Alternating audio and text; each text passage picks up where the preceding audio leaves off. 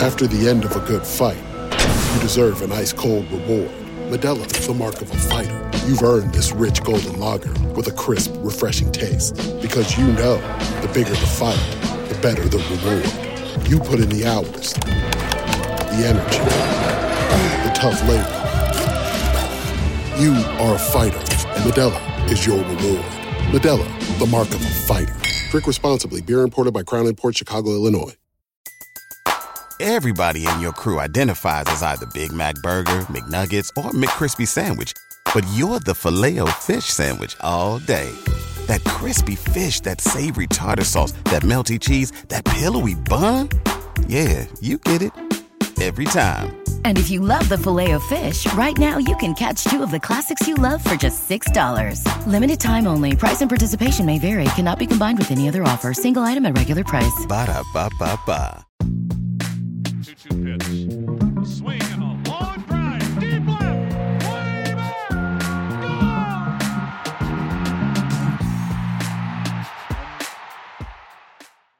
everyone, JJ Cooper, Kyle Glaser here on a Baseball America playoff podcast brought to you by MyBookie. Kyle and I are going to be doing this, you know, some form of this, whether it's just us or maybe it'll be some other guests sometimes. It'll also be days where, you know, that it'll be maybe not even either of us and we'll have someone else doing it. But we're going to try to do playoff podcast as we do every October. I know it's September still, but every October.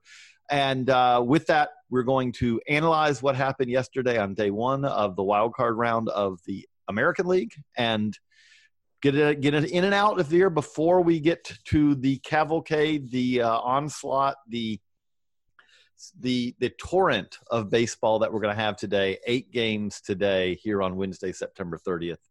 Kyle, good to you know good to be able to you know you're up early to do this West Coast uh, doing this. I do want to ask you kind of the first thing I want to kind of throw to you is of these four games we had yesterday, what is the team that you think that lost game one that is sitting there knowing they have to win two games in a row to preserve their season? What's the team that you say, you know what, I, I still feel pretty good about their chances to do so? Yeah, so everything's relative, right? When you're only one game away from your season ending potentially, um, you never feel super comfortable or super great.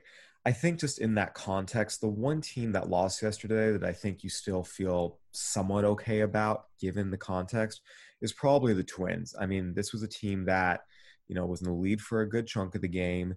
It was a 1 1 game in the ninth, and a mistake happened. A throwing error, the door opened up. Um, it's not like the Twins got dominated. It's not like they just looked outmatched or outclassed. Um, they've got Jose Berrios throwing against Jose Urquidy, and Urquidy obviously has been really, really good for the Astros when healthy last postseason. He was excellent.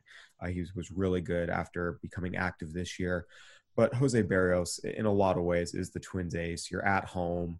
Again, they were the most competitive of the losing teams yesterday, I felt like.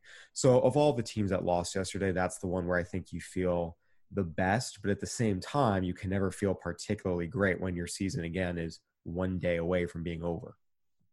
And the flip side of that is, is what is the team? So you, you're you're still like the chances of the Twins having a chance. What's the team that's up 1-0? Not Astros, because you, you've already covered that one. But is there another team that you look at that's up 1-0 and you say, okay, that was a great, you know, hey, being up 1-0 puts you in a much better position than being down 0-1. But is the team that you're still a little worried about whether they're going to be able to pull this off? Not really. I mean, that first game is is so so so critical to winning this. Um, you know, and for the most part, we saw, you know, that the Rays are very favored over the Blue Jays. Um, and you know, they came up with some big hits. Blake Snell gave them a great pitching performance again, I, am not really worried about the White Sox. Um, again, this is an offense we know can bang. They slumped a little bit, but they came out yesterday. You know, Yankees Indians, that you're not worried because Masahiro Tanaka's on the mound. Now, Carlos Carrasco is a really, really, really good pitcher as well. Um, but Tanaka has been locked down in the playoffs. I, I don't, feels like a cop out, but I don't really have an answer of what team lost yesterday. Do you go, okay, well, you know, eh. I mean, I think all three teams that we, you know, hadn't talked about beyond Astros Twins, you got to feel pretty good about their chances right now. It, I, it, it was a, uh, it was a day with some dominating pitching performances uh, on day one. It was a day where I I think the absolutely positively best pitcher in baseball in 2020, Shane Bieber, was the worst starting pitcher on the mound. Uh, the craziness of, of baseball, if you'd have said, hey, there's going to be one guy who just gets utterly shelled, and I'm not looking at you, Matt Shoemaker. You know, you're not the starter who's going to get shelled. You're going to do really well. Um, but Shane Bieber, you know, no, you, you need to back up a little bit. You know, you're gonna you're gonna have your worst outing of the year, and it's not going to be close. Kind of a, a, a crazy day. You know, we do want to kind of go through each game, a, a little bit of each game, and we'll kind of go chronological on this. As you said, Twins Twins Astros was a I would say probably in my opinion the most interesting game of the day. I mean, it was back and forth. It was a, a pitcher's duel. It was a game that really Minnesota could have blown open in the first, but Miguel Sano is uh, thrown out on an infield grounder. Nice play by Bregman that he's thrown out by about a you know an eighth of a step, a quarter of a step, something like that. You know, we're, we're ump made the right call, but that that was enough for uh, for Houston. And then, as you said, you, you get to the uh, to the ninth inning, and and the the flip side of that, Alex Bregman made a very tough play coming in on the ball, something he did a couple of times in that game. And then you go to the ninth, and Polanco is not able to make uh, not an easy, but a very makeable play, an error that essentially is the game. I don't know another way to put it. That's that's the game. That you know, it was very much back and forth. But one of the things that we we have a Slack channel that we enjoy discussing the games as it's going on, and one of the interesting decisions in this game was is that Zach the the the Astros pulled Zach Greinke, essentially said two times through the order, that's it for you, and turned to Framber Valdez, and I would say overall, when you look at the playoffs, uh, and if I'm mischaracterizing you in any way, please please tell me, you know, feel free, but you do not like the idea of turning over these games to your bullpen so early, especially what it means to the long term effects of your bullpen over the postseason, over the series, all that. You were not a fan of that when it happened, but looking at it now, seeing that they kind of did basically minor league Astros, you know, plan A, which is we're actually going to, you know, tag team this. Does it now? It obviously worked out for them, but looking at it now, are you still not a fan of what they did with pulling Greinke so early, or the fact that they went to Framber Valdez for effectively the second half of the game makes it more makes sense to you? Well, I think Framber Valdez simply went in and pitched his tail off, and you give the guy credit. You know, at the end of the day, we can talk strategy as much as we want. It comes down to players and how they perform and how they step up. And in this case, Framber Valdez – tip your cap. I mean, the guy was great all year. He'd had some long relief outings like this. I, covered a game in Anaheim where it was a very similar deal. He had a, a long relief outing, even took it into extra innings, if I recall correctly. Um, so again, performance is always going to be the dictator here. Generally speaking, given it's your number one starter, he's at 79 pitches. It's been a lot of soft contact. Knowing that you're in a situation where you potentially are going to have to play, you know, three straight games and it's a long postseason. Your bullpen, you know, if you wear it out too early, can get really, really tired. Again, I didn't love it just given who was on the mound, how he was performing. And, and I look at, you know, the other games yesterday and you see, hey, the White Sox, you know, Lucas Giolito was pitching great, obviously. White Sox let him go. You know, the Yankees got a big lead. They let Gerrit Cole still go out and eat seven innings um, Blake Snell, the Rays let him go until um, you know there was a little bit of traffic on the bases. Uh, the yeah, go ahead run came to the plate. I, I kind of prefer that when it's your number one starter. Um, and the Astros as well have had some. They have a very inexperienced young bullpen. So you know, personally, yeah, I, I would have liked to have seen them leave Greinke in for another inning or two. But again, it comes down to the players and what they do and how they perform. And Framber Valdez pitched his tail off, and you just give him the utmost credit in the world. The other thing I'll say with that, I, I like the move at the time, and the the reason I liked it more than anything is probably is that I see the Twins as a team. Now they've they've used their their their ability to do this, but I see the Twins as a team that absolutely positively wants to face right-handers you know they they they do not like facing lefties they like facing right-handers this year they slugged over hundred points better they were Uh, they were uh, 772 OPS against righties. There were 658 against lefties. They now, I think the Astros are approaching this. It sure feels like I wouldn't be surprised today if they tandem started this again. You know, I, I think that they're looking at this as now the way teams do this, they game plan this. They're they're basically going, okay, how do we get 27 outs? And they kind of go into everything falls apart the moment you actually start playing the game. But they go in with a game plan of, okay, if we can get 12, 15 outs here, we can get 12 outs here, we can get to that. They kind of plan that out.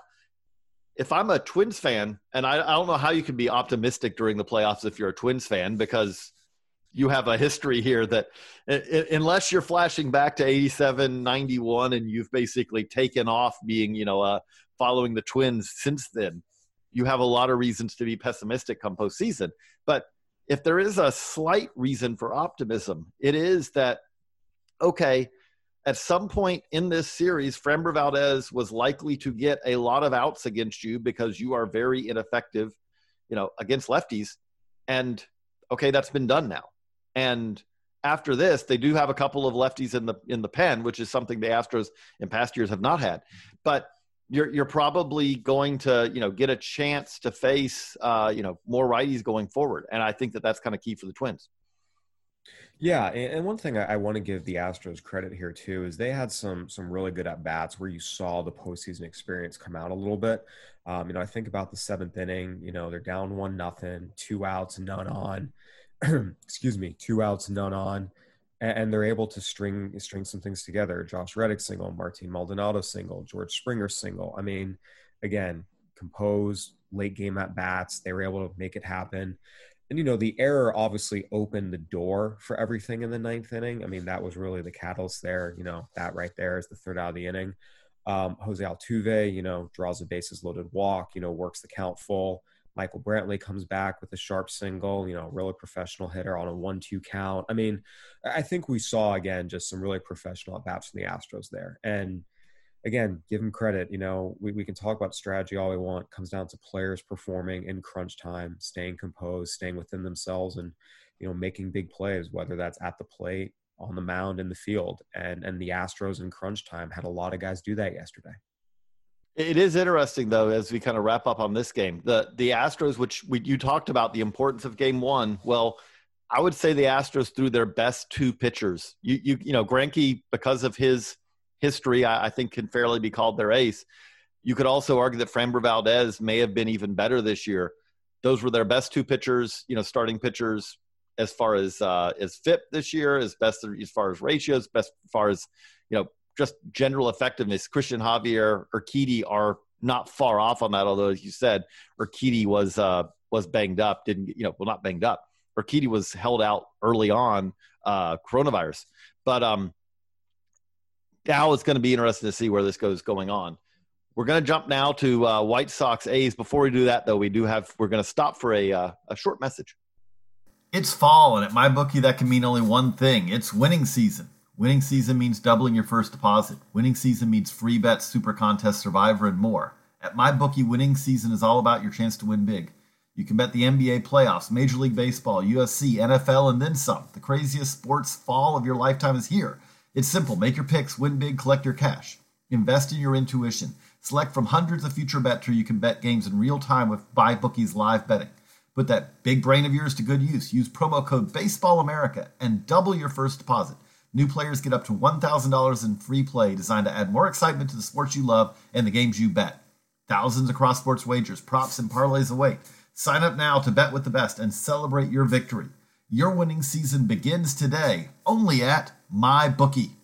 Welcome back. And White Sox A's, I, I power and Lucas, power and power, I guess would be the way I'd say this. Lucas Giolito continued to uh, to mark himself as as one of the uh, the most improved players in baseball. He has taken that leap that the White Sox really needed someone to take in their pitching staff. He's done it, and you know, coming off of a year where he, you know, he had a no hitter. we we had reasons to to wonder if he was going to get a chance to do that again. You know that he took a a perfect game actually, uh, relatively deep into this one. I, I kind of felt like that the White Sox were in control of this one pretty much uh, from early on because the way Giolito pitched, but also Jose Abreu, who's having just a, a monster season. You know, the the power of this White Sox team is kind of their calling card, and it, it lived up to that in in Game One, Kyle. Yeah, absolutely. Uh, four runs scored, three home runs, one of which was a two-run shot. You know, everything scored on home runs. But you know, Lucas Giolito, I mean, that was just awesome to watch. I mean, you talk about a guy who's just you know going right at hitters. Everything's working. I mean, the breaking stuff was nasty. The power stuff was nasty. All of it, and he was dotting the corners. I mean, this is just a great pitching performance, and and that's what the postseason is about: watching the best perform at their best. And it's just really, really impressive and, and continuously incredible to see how Lucas Giolito, you know, reinvented himself, shortened his arm action to become the pitcher he's become. There's such a long history of young pitchers struggling for their first one year, two years, three years, and then something changes and they just become a whole different pitcher. And it's as uh, Carlos Collazo, our colleague, tweeted out yesterday, your reminder to never give up on your pitching prospects too early. Um, these guys take a little longer, but when they click, they really click. And uh, I, I, just have an appreciation for talent and watching Lucas Giolito pitch the way he did yesterday. You can't help but just tip your cap and, and enjoy it. I mean, this was a really special performance. That was a lot of fun to watch. It was, and I, if I'm the A's, I, I you know, the, the good news is I won't have to fake Luke, face Lucas Giolito again in this series uh, the the bad news is is that I I do think that this White Sox lineup is it, it's ferocious and as we've said kind of throughout this I mean we said this in our preview podcast you know that when you just look at the lineups it, you give credit to Oakland for being as good as they've you know as they are to get here but I, I just feel like that I, their lineup does not scare me the way that the White Sox lineup does. No, it doesn't. If you know, I, I, mentioned on the preview podcast, I could kind of imagine a scenario where both teams win this in a couple different ways. And, and for the A's, the scenario for them to win this is, you know, their starting pitching, as flawed as it is, can give them, you know, four, four and two thirds, five solid innings, and then you bring out that bullpen and you keep the game close, one nothing, two nothing. Um, but what we saw the White Sox do yesterday, where they went out and just jumped on Jesus Luzardo, and, and you have to note the White Sox came into this year 14 and 0 against left-handed pitchers. That's now 15 and 0. Um, Luzardo is very talented. He's also a young lefty, a, a rookie season lefty, uh, facing a ferocious offense that just pounds left-handers. Um, you know, you just kind of feel bad for the kid. And the White Sox you know, pounced on them. And if they do that, you know, the A's, they've had some great comebacks, including a couple walk-off grand slams early in the year. Um, but the White Sox, you can't give them that much room that early. And, you know, we talk about Lucas Giolito, and he's obviously, you know, been a great pitcher this year. Dallas Keuchel's been their best starter this year. He had a sub two ERA, 199. I mean, when you talk about, you know, the best pitchers the White Sox have – Keuchel's been the guy that's actually been more consistently effective. Now he goes game two. Chris Bassitt has been the A's best pitcher this year as a starter. Um, but yeah, I mean, you look at what Keuchel's done. You look at that Twins offense. Again, the A's are a really good team. They've had a lot of comebacks. You don't ever want to count them out. But I think when you just look at how each team is positioned in game two, the, the White Sox absolutely are sitting very, very pretty right now. It you know, again, there we, will have we're, we're going to move through some of these pretty quick because again, in that game, there wasn't uh, there were not many inflection points. Giolito good. Uh, you could say some of that for for Jay's Rays as well. Uh, Blake Snell good, and you know that game was a little closer. But the reality of it is, is that when we say when we talk about teams have a plan, Blake Snell was outstanding. I, think actually in some ways Alejandro Kirk getting that uh, that really nice at bat where he goes you know oppo to get a, a single which breaks up the no hitter, kind of almost you know may may have done the Rays a favor because then you're not debating do you need to pull a guy from a from a no hitter because Blake Snell has not gone deep in games. They are not treating him as a guy that they want to get They they do not want to see him walk off the mound at the end of the seventh or eighth inning and then hand the ball over to the pen. They want to get a really good five to six innings out of him. They pulled him after five and two thirds, but he walked off the mound in a situation where you know he he had done his job um, and and you know you look at it I, I, also have to say the the unusual strategy that the that the the the Jays had by starting Matt Shoemaker in the uh, opener, which not their ace, not a guy who would have expected to see you know maybe even start in this series. It didn't. It did not come back to hurt them except for the fact that that Robbie Ray ran into a little bit of trouble after he left the game. But Shoemaker, excellent for three innings. Uh, this this was a game, you know, that you had some kind of unlikely guys for the Rays kind of step up. Man, you know, Manuel Margot with the homer. There was some nice defensive positioning and defensive plays by Willy Adames. Um, Peter Fairbanks, the guy that they acquired last year in the Nick Solak deal, gets a save after not having a save all season, although he was a very good reliever for them anything for that game that really struck out to you, Kyle? Is is like something that was notable or something that we should watch going forward? Yeah, I mean, we talked about the Jays have played the Rays tough all year, and and and they did. The Rays, you know, had to fight. This was a close game, three three one. I think two things that jump out. Um, you know, the Rays we've talked about their pro scouting staff has done a really really good job for years finding guys who are you know are a little under the radar and, and helping you know these guys become you know impact players. I mean, Randy Arozarena and Manuel Margot are, are two offseason trade acquisitions who, you know, great athletes and defenders who had some questions about their offensive ability. You know, Arozarena because he was just so aggressive, and Margot just because he hadn't demonstrated a whole lot of impact. And these are the two guys that come up with the biggest hits of the game for the Rays. Um, that did jump out to me. You know, with with with Rays, the other thing I thought was I thought they managed Snell beautifully here. They let him go, you know, five and two thirds. And I like that they didn't pull him as soon as the no hitter was over. They didn't pull him as soon as Alejandro Kirk had that single. They looked at the lineup and said, okay, we're still at the bottom. They let him pitch to Danny Jansen. They let him go get Cavan Biggio. And then they pulled him because you're at the top of the lineup and you're about to go through a right-handed run with, you know, Bo Bichette. I, I should say Biggio is technically the leadoff hitter, but you're about to go through this right-handed run with Bichette, Grichuk, Guerrero, Gurriel, Teoscar Hernandez. So I just thought, you know, we talk about managers and when they're pulling pitchers, and we shouldn't be surprised that Kevin Cash and the Rays um, just had a really good game plan of exactly when to do that and how to do that. And the Rays bullpen held it down. You know, Peter Fairbanks was great. Nick Anderson, another under the radar trade acquisition last year, was great. Um, again, just a really solid game for the Rays. And and again, this is how they're going to win. Great pitching, a couple of timely hits. This is not a juggernaut of an offense. Uh, but this is the formula that's worked for them consistently, and and this is what it's going to look like. Nice play also in left field. Some point in the game, I'll be honest, I was trying to watch multiple games, but I remember Arozarena making a nice catch on a ball I thought was could have been at least a single, if not a double. And uh, again, there was some good defense for for Tampa as well. But overall, you know, they I, I do watch this Blue Jays team, and I do feel like I'm watching a team and going, man, they're they're they're here, you know, they're in the playoffs now, but they're a team that I just wonder they they could be really interesting over the next few years. You look at the middle of that lineup and you go, "Oh, this could this could really be something." Yeah, I wrote about that in our preseason preview. I mean, pretty much the entire, you know, main main infield. Obviously, Jonathan Villar isn't, but um, you know, a lot of them are they're all 26 and younger, and even you know the outfield, Grichuk and Hernandez and Gurriel, these guys are all 27, 28 there's there's a large potential window here for these guys to be in their primes. And um, I will say with the Blue Jays, I was curious about the Matt Shoemaker decision. Um, Hyun-Jin Ryu, um, you know, he's been pretty good when he's gotten that extra day of rest. You know, I will say if you're the Jays, you feel good about going Hyun-Jin Ryu in game two and Taijuan Walker in game three. Both of them have been really, really good for them this year. Again, am I going to pick them to beat the Rays? No.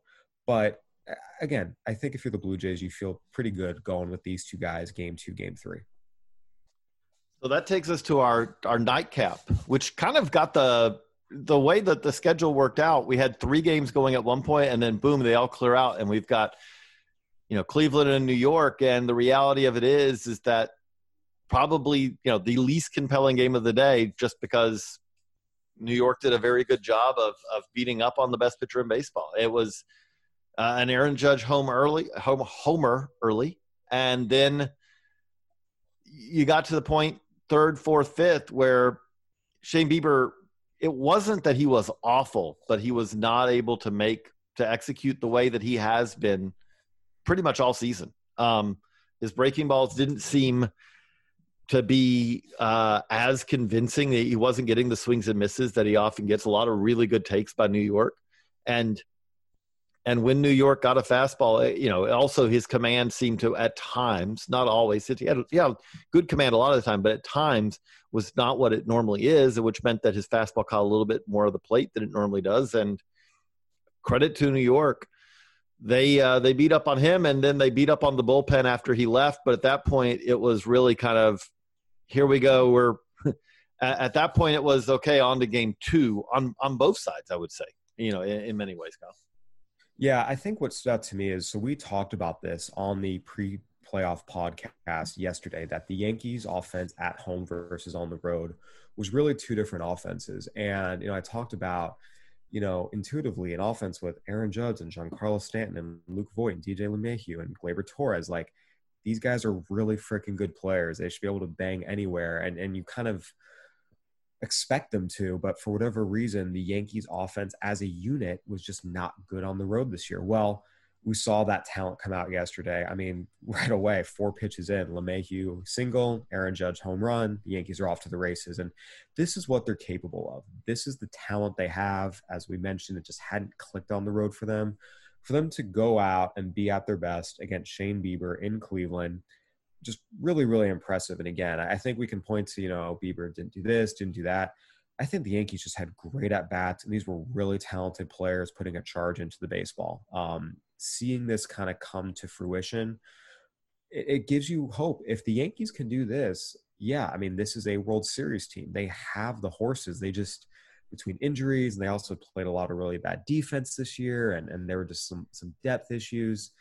But here they are, you know, for all their low points this year, they were 500 or better the whole year. They were in playoff position the whole year. Now that they're healthy, everything's kind of starting to click.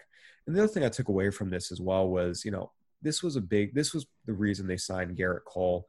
As soon as they got a lead, he smelled blood. He was not going to let them give this up. I mean, the Yankees are up 3 nothing, gives up a run. They come back, give up another run. But, you know, again, this was a guy that, okay, if you hand him a 3 nothing lead, the game's over. And he went out and he shoved, gave them seven innings. They didn't have to waste the bullpen in a game where, you know, all of a sudden, if he ran into trouble when it was a 5 2 lead, you have to go to your bullpen early. That's just messy for everyone. He shut it down. He did a great job. He was and, great. he's just on the whole, everything went as, as, perfectly as they could have for the Yankees, except for Josh Naylor, you know, hit, hitting baseballs hard and making a nice defensive play too.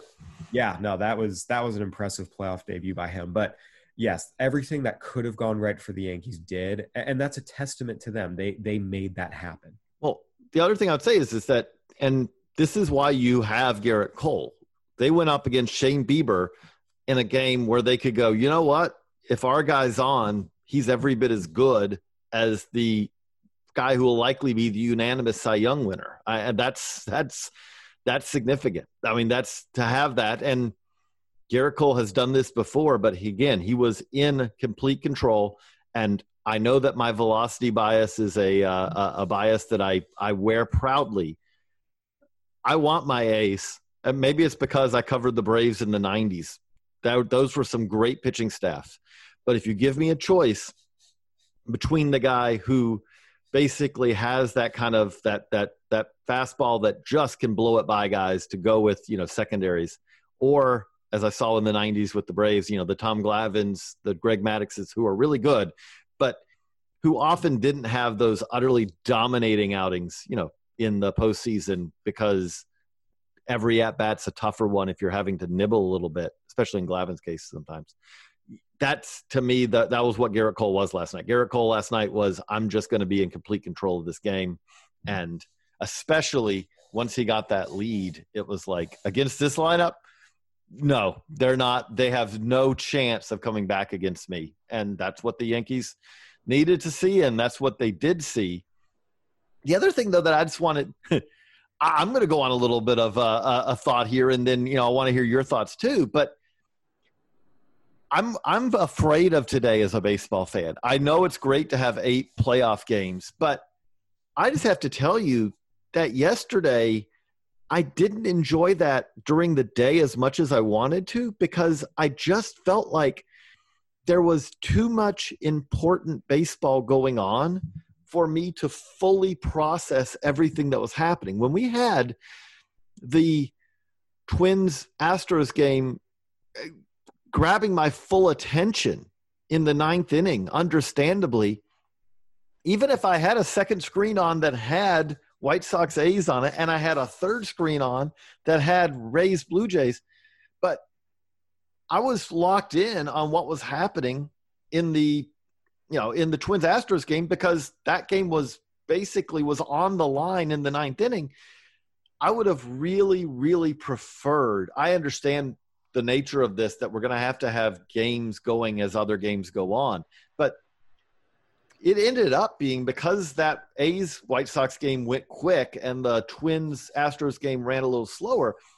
Those games were running in parallel, and so I felt like just at the time that I got to shift my full attention to White Sox A's, thinking, you know what, I'll get to Rays Blue Jays once this is over. Well, that game ended basically right at the same time. I didn't feel like it's the playoffs. I want to fully appreciate everything that's going on. And I wasn't able to do that yesterday. Today, I fear for, you know, for how is it possible to actually pay attention. Now, great thing is, is again, hey, we live in a much better world for this now than we did when I was growing up as a kid, where it would be, I've got this one game on one channel. We're not getting the, you know, these other games, you know, at all on my three channels or whatever. And by the way, I don't have this thing called the internet where I can go back and watch condensed games or I can go back and watch the highlights or all those things. But that said, as a baseball fan, this isn't March Madness where I don't care really that much about that 12 5 game. All I want to know is if it's going to come down to the wire. And if it does, flip me over there just before I get to see the buzzer beater. That's not baseball. In baseball, I need to know, uh, especially like the A's White Sox game, if you weren't paying close attention to that, you would every now and then I would notice that Lucas Giolito was shoving. But you, you turn and focus on another game for a minute, and then Abreu hits a homer. That's over. You know, I, I missed that moment. It's not something where you say, "Oh, okay, there's two men on. This is a key at bat. Let me shift my focus to this game." It was snap your fingers. The moment's happened. Now we're moving on. I I struggled with it yesterday. It was not as enjoyable as I hoped it would be having four playoff games on the same day. I fear for today. What what what do you think, Kyle? Yeah, no, it was definitely tough just because I'm watching, you know, Astros Twins. It's a one-one game. It's like, oh, Lucas Giolito's throwing a perfect game. I need to flip over to that. It's very, very mm-hmm. tough to try and watch three baseball games at once and really get the full grasp of everything that's happening, all the little moments that end up making a big difference. And then when you do t- try and dial into one game, you feel like you're missing what's going on in the other games. There's a little bit of FOMO. I mean, I barely really got to watch Rays Blue Jays yesterday, just because you know Twins Astros and and uh, White Sox A's both were so compelling and and for different reasons. And by the time I actually got over to Rays Blue Jays, it was the seventh inning. I, I saw you know just in time for Nick Anderson to pitch, which or Diego Castillo. I'm sorry. So yeah, I mean you're inevitably going to miss something, and then you wonder, well, did I really get the full breadth of the other games I was watching? It's it's tough. I, I personally, yeah, I do prefer being able to dial in on a game, but um, you know, the situation is what it is. And, you know, I've been thinking about this today. I'll be out. Uh, I'm in San Diego. I'll be covering the Cardinals Padres game one today.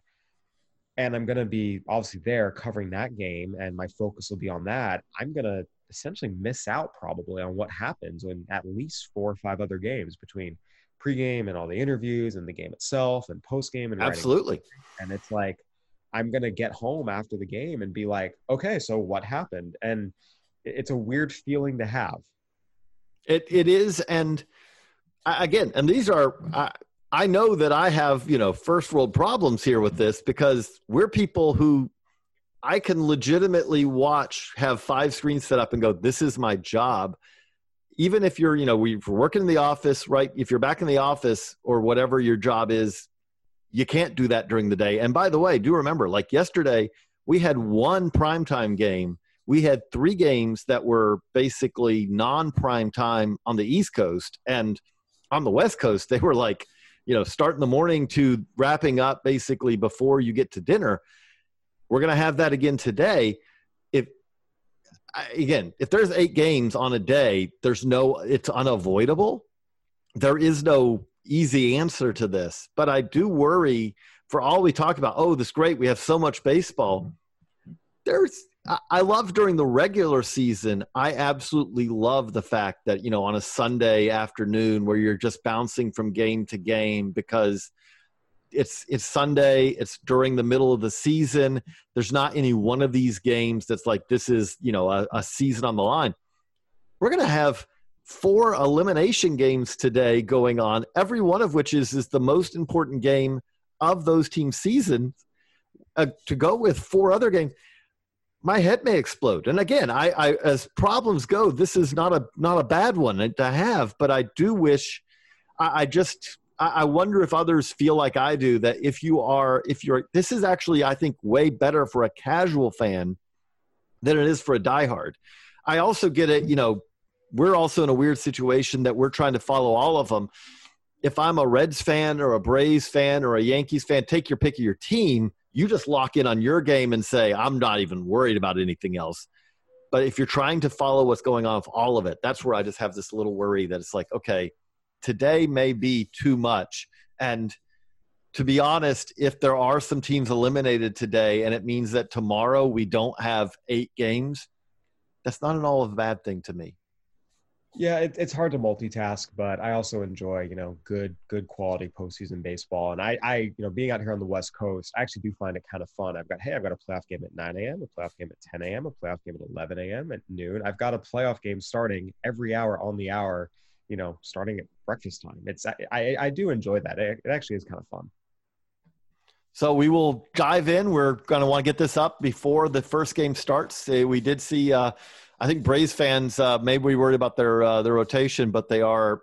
Uh, if I go by Braves Twitter, the fact that Christian Pache is on the postseason roster and Ender Inciarte is not is uh, is a uh, a fact for much rejoicing in Braves land. So it'll be interesting to see what happens in these games. That's our first game, Reds Braves, starting at noon today, and we're trying to get this up in, in advance of that. So we're gonna finish this now.